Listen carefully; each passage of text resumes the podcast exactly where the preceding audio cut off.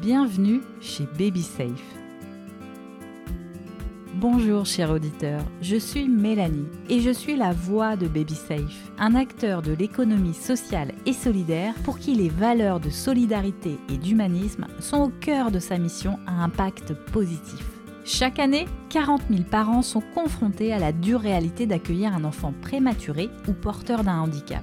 BabySafe souhaite œuvrer pour qu'à terme, la totalité des parents et des enfants affectés par un accident de naissance puissent bénéficier d'un soutien immédiat et inconditionnel. Le plus fou dans tout ça, c'est qu'avant de créer cette solution de garantie de prévoyance, cela n'existait pas.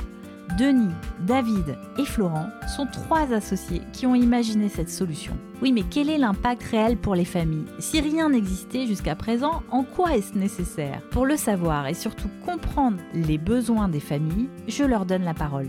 Aujourd'hui, Thierry nous raconte son histoire, celle de sa femme Sophie et de son fils Loris atteint du syndrome Sturge-Weber.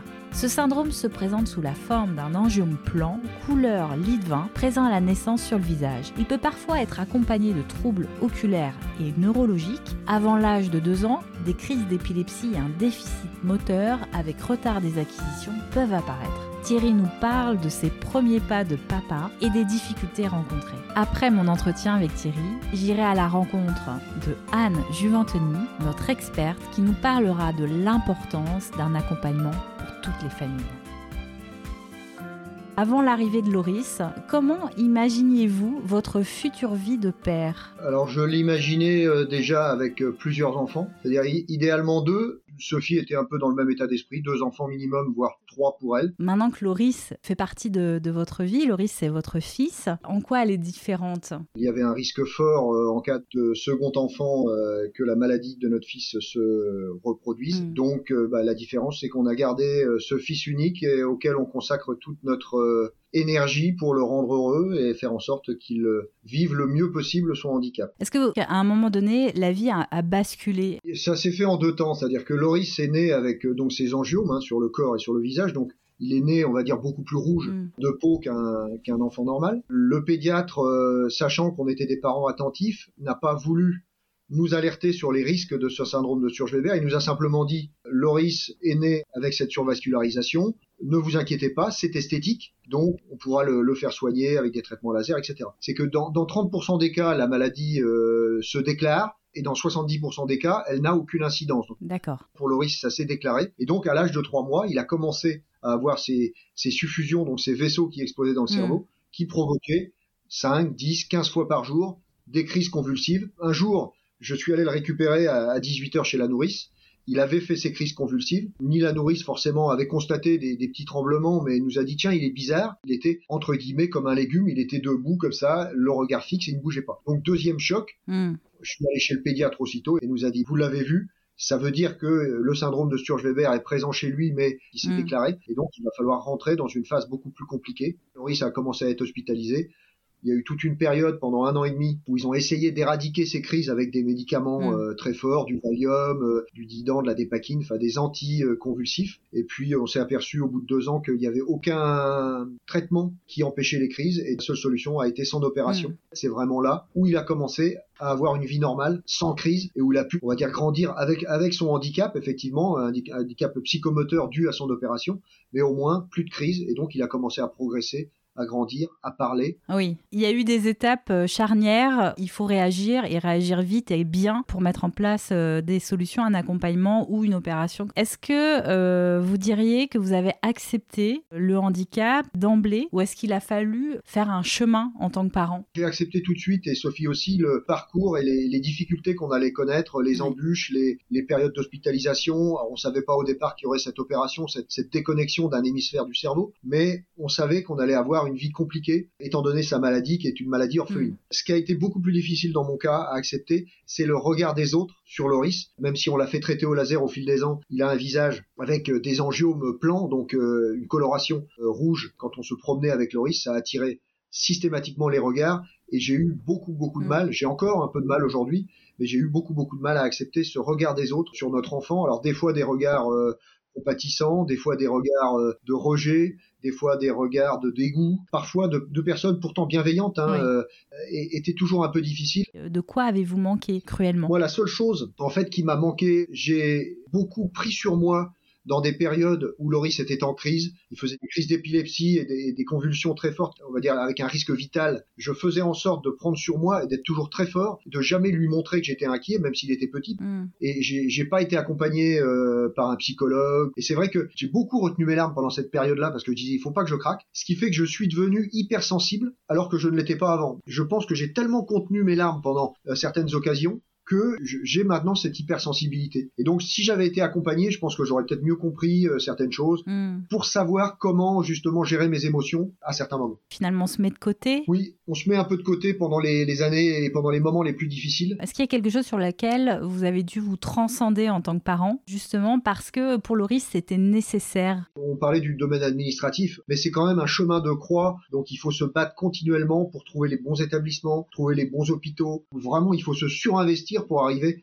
à trouver les meilleures solutions. Hmm. Est-ce que c'est une perte de temps, une perte d'énergie? Énorme perte de temps et d'énergie. C'est du temps en moins pour son enfant. Exactement. Hmm. Quand on découvre euh, la différence de son enfant, pourquoi c'est important d'en parler à son manager en tant que salarié? Qu'est-ce que ça apporte? Bah, C'est important parce qu'on a un contrat, on a signé un contrat quand on a été embauché, on a accepté des objectifs, euh, enfin pour moi en tant que commercial, on a accepté une mission qu'on doit remplir, on est payé pour ça. Donc je pense qu'on a un cadre de travail. Hmm il est amené à évoluer un peu malgré tout. Les non-dits ne servent à rien. Donc il faut poser les choses, carte sur table, pour voir si l'employeur est à l'écoute et comprend la situation et l'accepte. Au final, l'employeur qui réagit bien est gagnant. Hmm. On va se sentir redevable parce qu'on s'en va de l'entreprise à certains moments alors qu'on devrait être au travail. Donc on va compenser. L'employeur est sympa, il me laisse privilégier mon fils quand c'est nécessaire, donc je vais lui rendre au centuple. On s'engage davantage vis-à-vis de son employeur. Exactement. Tout ça, ça nous fait grandir et ça peut être au service de euh, ses compétences professionnelles, c'est ça en fait. Tout est lié. Et ça mm. se passe très bien comme ça. Avant tout, tout ce parcours, c'est grâce à Loris lui-même. qui nous a rendu meilleurs, il nous a permis de voir les choses différemment. C'est lui qui est le plus exemplaire dans tout ça, avec une force de caractère, avec toujours une volonté d'avancer. Mm. Il nous donne ces enfants et ces adolescents ou ces adultes qui n'ont pas euh, a priori autant de capacités que nous, ben, en fait, euh, sans vouloir le faire, il nous donne des leçons euh, au quotidien. Merci Thierry pour votre témoignage à la fois touchant et sincère. Vous êtes le papa extraordinaire de Loris, atteint du syndrome de Sturge-Weber, maladie rare et orpheline. Pour mieux comprendre l'importance et les bienfaits d'un accompagnement des familles dès la naissance d'un enfant porteur d'un handicap, soutien inexistant au moment où Thierry traversait l'épreuve des premières années de son fils, je suis allée à la rencontre de Anne Juventeny, référente du pôle parrain-marraine chez Baby Safe. Elle nous explique en quoi un soutien psychologique, un accompagnement administratif, des solutions de répit ou l'écoute d'un parrain ou d'une marraine peuvent aider à mieux gérer ses émotions à certains moments clés facteurs de stress.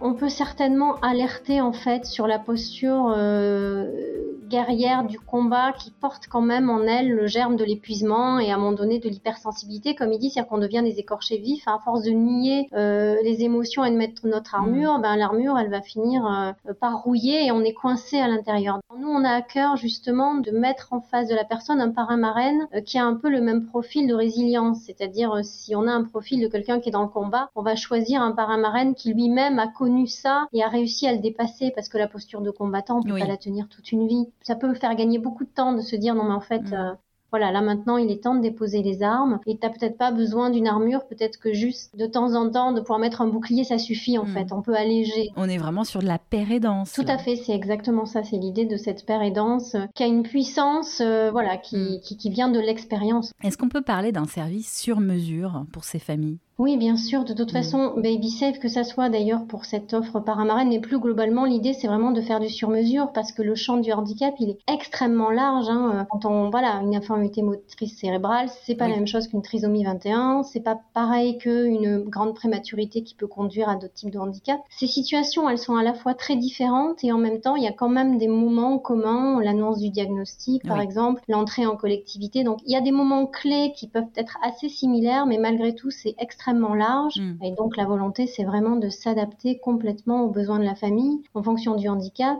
de sa situation, de son écosystème, mais aussi des ressources euh, des parents qui peuvent être très différentes. Et je parle de ressources évidemment personnelles, hein, au sens voilà, les, les, qualités qu'on a. Les, Hmm. Est-ce qu'on peut considérer la naissance d'un enfant prématuré ou d'un enfant en situation de handicap comme un événement traumatique pour ces parents-là? Oui, alors, certainement dans le sens où c'est un événement qui fait irruption et qui va changer considérablement la manière qu'on a de vivre. D'accord. Et pourquoi certains salariés n'osent-ils pas parler de leur situation euh, avec leur manager ou avec euh, la direction de leur entreprise ou même des représentants du personnel? Pourquoi il y a ce blocage? Dans, le déni, il y a un processus aussi qui consiste à tant que j'ai pas nommer la difficulté ou le handicap de mon enfant, c'est comme s'il était encore euh, mm. vierge d'un étiquetage ou qu'il n'était pas mm. encore vraiment en situation de handicap. Après, au-delà de ça, on est quand même dans un pays où, déjà poser un congé de maternité ou un congé de paternité, c'est pas bien vu dans certaines entreprises. Alors, a fortiori, indiquer qu'on rentre dans le champ du handicap où il va y avoir beaucoup de rendez-vous médicaux, beaucoup de stress, mm.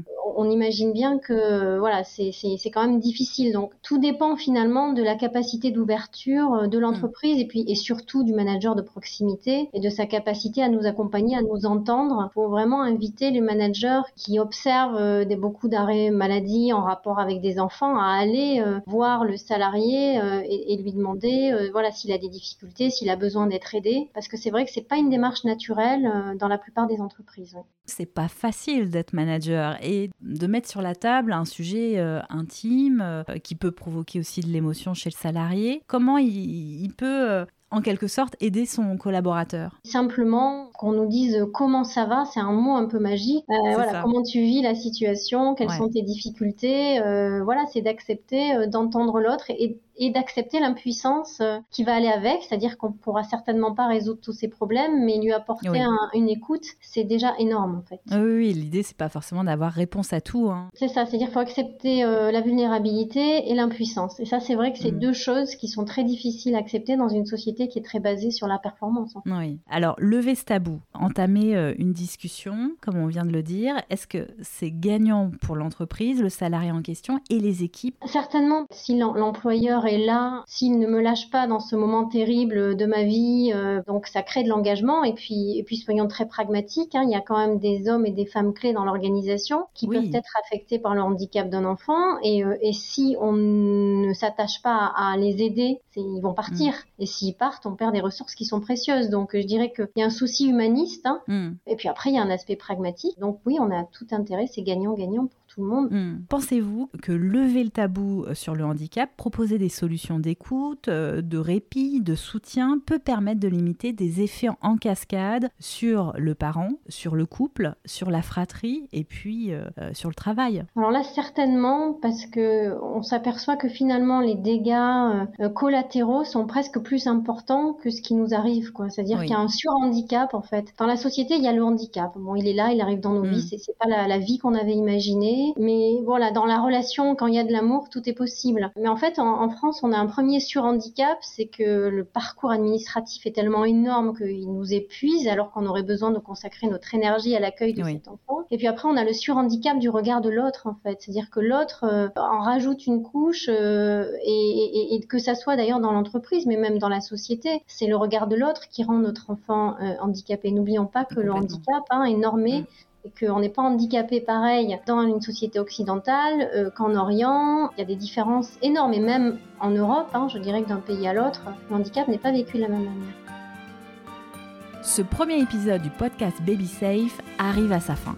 Et oui, je sais, le temps passe très vite lorsqu'on parle des parents aidants qui se battent chaque jour pour soutenir leur enfant porteur d'un handicap. Je tiens à remercier Anne Juventoni pour avoir partagé avec nous son expertise. Grâce à elle, nous comprenons mieux les impacts sur l'équilibre familial lorsque le handicap s'invite à la naissance de son enfant. Baby Safe est un podcast, mais aussi une marque innovante. Pour en savoir plus, je vous invite à découvrir le site de la première et la seule solution d'assurance collective liée au handicap à la naissance, babysafe.solution.